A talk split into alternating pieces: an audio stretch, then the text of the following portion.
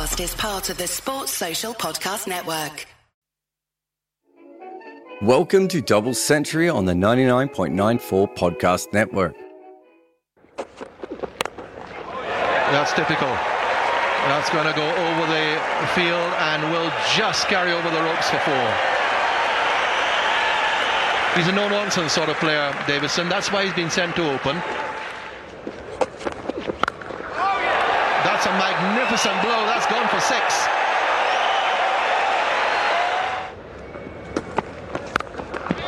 That's another one.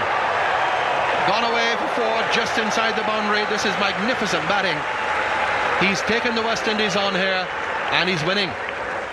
There is a pinch hitter opening the batting in the 2003 World Cup. You can hear clearly that he is completely smashing the West Indies including a huge six over cover, back when that wasn't so common. The other thing that wasn't really that common is that this is a Canadian batter. It has been 24 years since they were last in the World Cup. And that time they lost all three of their matches and only made it to that tournament due to some luck in the qualifiers where Sri Lanka had rain and they also forfeited a game against Israel. This is all different. Their first game was against the new Test nation, Bangladesh, and they won it as Austin Codrington, the seam bowler with dreadlocks, took 5 for 27. Not that it was all smooth sailing. They fight but lose against Kenya, who will go on to have the greatest World Cup of any associate team ever. But while the African nation might end up being the star of this tournament, for a little while, it was Canada though it didn't look that way when Sri Lanka overrun them, bowling them out for only 36. At that point, it was the lowest ODI team total ever.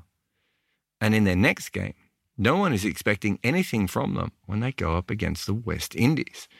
And then bang, whack, wallop. Canada, or at least one man, become the story. I will let the late Robin Jackman describe it and give you his name. 94 he has. And he's hit it and handsome. Will it reach the boundary? Yes, it has. He goes to 100 with the most magnificent six over mid on. Well played, John Davison. Very well played. John Davison was an average cricketer who moved from Canada to Victoria, the Australian Victoria, when he was very young. For the Victorian Bushrangers, he was an off spinner who rarely played, and usually when he did was pretty much used for his low economy, especially in the red ball game. When his Victorian career was petering out, he moved to South Australia and still never really got the most out of himself. By 2003, outside of people like me who knew a lot about him, he was basically an unknown cricketer. And in this game against the West Indies, after four overs, Davison is four runs from 10 balls. It's early in the game, obviously, and the spectators are still settling down in Centurion. And then the game erupts, or Davison does. He hits Pedro Collins for a four and a six. In the next over, Mervyn Dillon for three consecutive four. In Dillon's following one, there is another four and another six. Vasbert Drakes comes on, and there is another six and another four. Davison is now 50 from 30 balls, and he's not middled all of his shots, but such is his power, even his edges are flown over the infield. After 12 overs, Canada have lost just their first wicket, and they are 96 runs. Davison is 72 from 43. Carl Hooper brings himself on. The change of pace and the new batter do slow down Canada, but not Davison. The 100 takes him 67 balls. As he brings that up, no player in the history of World Cups has ever scored a faster 100. A Canadian with the world's fastest 100 in a World Cup. It's incredible. Davison ultimately falls for 111. Canada are 156 for three. And this is just the 23rd over. You would think that they would go on to get well over 300. Not quite. They collapse in a heap. They end up at only 220. They lose their last three wickets in the last three balls. No one else reaches 20, and the West Indies romp to a win. But Davison and Canada have another shot, this time against New Zealand. Davison will hit 75 in 62 balls, but sadly, again, the rest of his team doesn't stand up, and Canada only make 196. But now Davison opens the bowling. He takes the wickets of Craig McMillan, Nathan Astle, and Chris Cairns with his off spin. That's three pretty big names. New Zealand are 32 for 3. But sadly, again, the rest of the team can't stand up, and New Zealand get home. Canada finished the tournament with one win. Davison has 226 runs at a strike rate of 119. No one has more runs and a better strike rate than him. Oh, and he also chipped in with 10 wickets. Four years later, Davison takes on New Zealand again, this time slamming a 50 in 23 balls. He hits eight fours in a 12 ball stretch from Michael Mason. And he's not done there. In 2004, Canada beats the USA in the ICC Intercontinental Cup. Davison gets a first innings of 84, but then he goes on to take 8 for 61 and 9 for 76. These are not merely the best first class figures since Jim Laker. In the 250 year history of cricket, only Laker has taken more wickets in an 11 aside first class match. To date, Davison is only one of three men to have 500 runs, a strike rate over 100, and a bowling economy under 4.5. The real problem was that Davison wasn't tested enough because Canada did not play a lot of cricket. Outside the World Cup, they seldom played the top sides. In eight years, Davison played only 32 one day internationals. Rizwan Cheema, a beautiful striker of the ball, only played one more. He got six 50s and had a strike rate of 111. Ashish Bagai got twice as many runs as any other Canadian and also was a keeper. He had two hundreds. Sunil Dhaniram had 915 runs and 41 wickets. All of these guys were excellent cricketers who did not play enough for Canada. But weirdly enough, the history of Canadian cricket goes well beyond these particular players. In fact, the history of Canadian cricket goes before Canada was even a nation. And what a shot down the pitch, and he's hit it right in the middle. Chumney knows. He's putting his hands up. Look, he's so wrapped for his teammate. And there he is. What a knock. 67 balls, six sixes, seven fours, and has become equal the fourth fastest century in one day international cricket. What an effort. By gee, what will he do now? How can he back that up? Make him Prime Minister. NFL Sunday Ticket is now on YouTube and YouTube TV, which means that you can stay close to your team even if you don't live in their town. Like maybe you're a Raven who married a Seahawk who got a job in the land of the Falcons. With NFL Sunday Ticket, you can watch your team's out of market Sunday afternoon games no matter where you live because you shouldn't have to change teams even if you change towns. NFL Sunday Ticket, now on YouTube and YouTube TV. Go to youtube.com slash presale to get $50 off. Terms and embargoes apply. Offer ends 919. No refund. Subscription auto renews.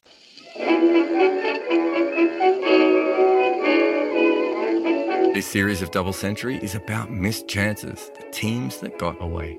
For the longest time, the narrative of cricket was that only the teams who ended up with test status actually loved the game.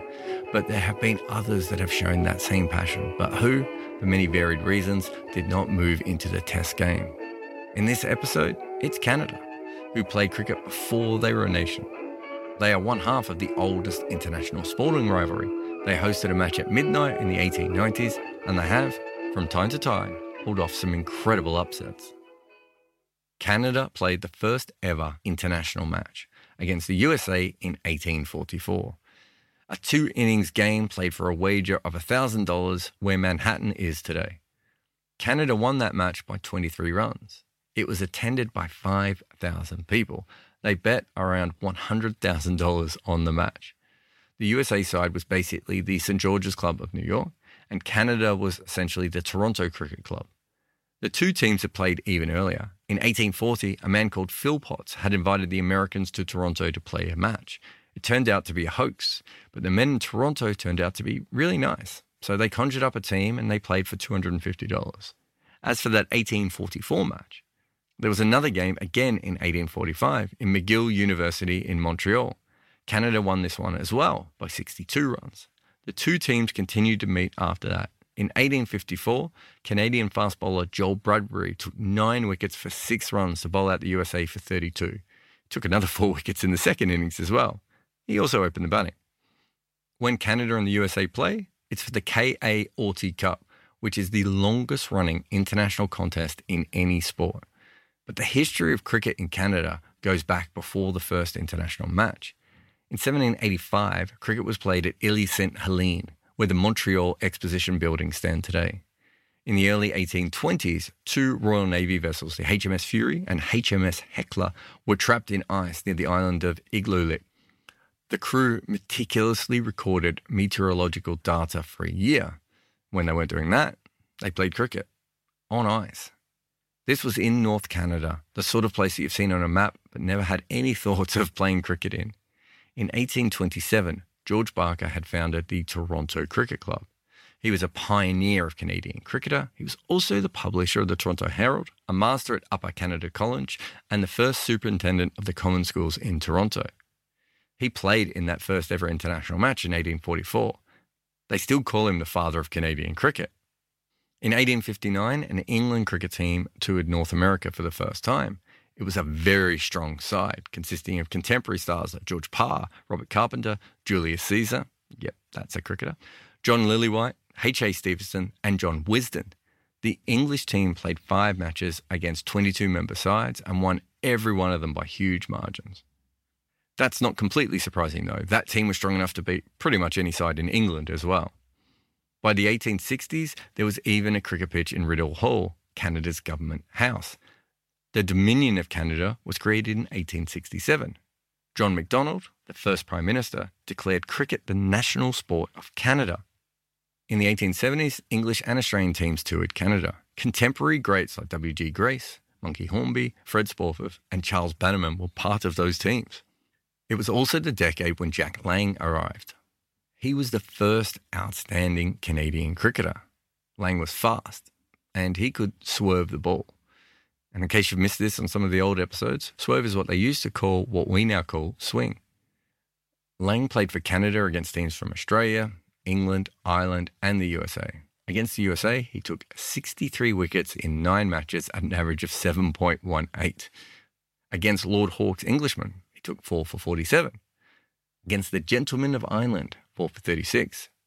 He failed only against Australia, but they were a full strength side. These were international matches, even if we don't really refer to them these days as international matches. The first Canadian side crossed the Atlantic in 1887. Lang was not actually part of this side, which were called the Gentlemen of Canada. They took their time to adjust, but once they got legs under them, they beat a side called the Gentlemen of Derbyshire and another one called the Gentlemen of Warwickshire. Edward Ogden, the Canadian captain, was also their star player. From 18 matches, he made 701 runs at an average of 23 and took 91 wickets at an average of 17. A few years later, in 1892, the Canadian Cricket Association was founded. The USA versus Canada rivalry was on, but cricket was fast losing ground to baseball in North America. And as you've probably already noticed, baseball eventually won quite easily in the USA, meaning that Canada didn't really have a local rival for them to play against. The only time they got great cricket was when teams would stop for a break journey, which is very similar to what would happen to Sri Lanka. On one of those tours, Lord Sheffield decided that the midnight sun of Spitsbergen, now Svalbard, was good enough for cricket. A match began at 11:45 p.m. There were about 40 people on the batting side but the bowling side had Alfred Shaw, who, you may remember, bowled the first ball ever in Test cricket. Despite the fact that there was 40 batters, Shaw got everyone out in about half an hour. Canadian interest in cricket certainly declined after the Great War, but occasional teams kept visiting. The most famous of those was in 1932-33, when Arthur Mailey took a team that consisted of Vic Richardson, Alan Kippax, Stan McCabe, Chuck Fleetwood Smith, Hanson Carter, and Don Bradman. You'd be surprised to note that Bradman averaged 102 and also took a hat trick on that tour. In the summer of 1936, a team of Canadians toured England. They did not play the counties, but Ted Carlton took 5 for 32 when they beat the MCC at Lords in a one innings match. That MCC side had three test players in it. Beating a team like that at their den should have been a milestone. Sadly, the win really had little impact on Canadian cricket but they did continue to play. And in 1975, half of Canada beat a very strong side. Ian Chappell's Australians had won the Ashes at home. They were flying to England, where they would retain the Ashes again and reach the final of the World Cup. And yet, en route, they lost to um, Eastern Canada, not even the full country. In this one day, one innings match, the Australians were 88 for 6 before they were eventually bowled out for 159. Seam bowler Robert Callender and left arm spinner Jitu Patel took four wickets each. It should be noted that the Australian team had Dennis Lillee at this point, and they also had Max Walker and Ian Higgs. But Vince Green and Brian Hale added 56 runs for the first wicket, and Franklin Dennis remained unbeaten on 57. East Canada won in 42 overs. Lillee bowled 16 overs but only took a single wicket. Of course, there was a bit of a catch. The Canadians had convinced the Australians to stay not at a hotel but an adjacent house. Many of the Aussies drank through the night before the match as some locals kept them company, but the Canadian cricketers went to bed extremely sober. Canada played in the World Cup four years later. As I said earlier, they were lucky to qualify, but they were still probably in the best three or four associate teams just outside of that top level. But sadly, after that tournament, we wouldn't see them for another 24 years. In the interim period, they kept appearing in ICC trophies and emerged as a neutral host for other nations, partly because so many expats from around the cricket world had moved to Canada. It started in 1989, a match between a star studded West Indies and the rest of the world 11 at the Toronto Sky Dome. The rest of the world was represented by seven countries and included Canadian opening bat Farouk Kamani. 40,000 spectators were a record for a cricket match in North America at that time. As the relations between India and Pakistan strained, the two teams stopped touring each other for a bilateral series. So in the late 1990s, Toronto hosted the Sahara Friendship Cup, a five match bilateral ODI series for three consecutive years. Matches replete with quality cricket and controversies. Perhaps now best known for Inzamam-ul-Haq being called Alu, which, if you don't know, means potato.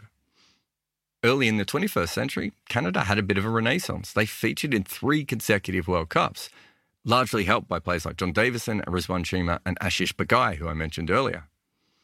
Unfortunately, though, they didn't really replace any of those players, and eventually teams like Afghanistan and Ireland would take giant strides.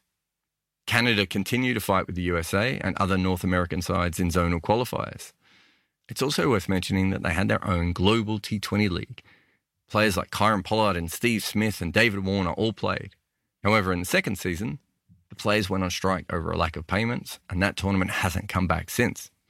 Now there's a danger that they'll fall even further behind the USA, who are starting their own Major League Cricket. So we don't know what the future is for Canadian cricket, but we know about the past. And the national sport of Canada was once cricket. They are one of the first two international teams we ever had, and their history is incredibly strong. They played Bradman, Grace, and Wisden. Plus, they beat a probably hungover Lillee. And they have been to a lot of World Cups. And in the 60s and 70s, it seemed like a team that would certainly one day play Test cricket. That hasn't happened, and in recent memory, they're almost as famous for Inzamam-ul-Haq being called a potato as they are for their own cricket. But the sport exists in Canada, and if people didn't remember that before the 2003 World Cup, John Davison gave them a very violent reminder. There he goes on the leg side. What a shot this is. It's gone behind the roof. Take a while for the ball to come back, but this guy is a sensation. Another good selection. Now this one is huge. I had a good look at it. It's hit nothing. It just landed into the practice area. I think there's another ground there. It's a clean hit. That's hit, no obstruction. 69 for two.